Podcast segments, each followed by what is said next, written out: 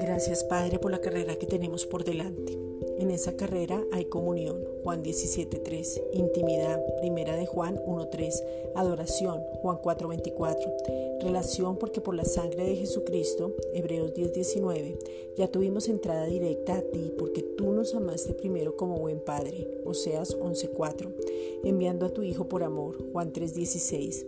Tú mismo nos atrajiste con cuerdas de amor, enviaste a tu Hijo y ahora nos podemos relacionar contigo, porque tenemos la misma naturaleza Zoe, tu misma naturaleza, Juan 3.8, tu mismo ADN, tu misma imagen y semejanza.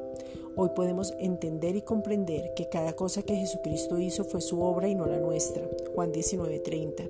Esa obra fue completa, perfecta y suficiente. Segunda de Corintios 4:14. Ya estamos en Cristo y desde ahí somos, nos movemos y existimos. Hechos 17:28. En Él está la vida, la salvación, los tesoros de la sabiduría, porque en Él, por Él y para Él fueron creadas todas las cosas. Romanos 11:36. Estamos en el nuevo pacto hecho con mejores promesas, donde nos gozamos en Él y manifestamos lo que somos. Hebreos 8:6. En este nuevo pacto hay libertad, gozo, firmeza, confianza, plenitud, propósito, revelación, eternidad y paz. Ahora vivimos en Él y por Él. Primera de Juan 4.9. Nuestra vida es nueva. Romanos 6.4. Somos su habitación donde hay santidad, intimidad, relación, comunión y Él es el centro de nuestras vidas. Mateo 6.21. En Él reposó la gloria y se manifiesta.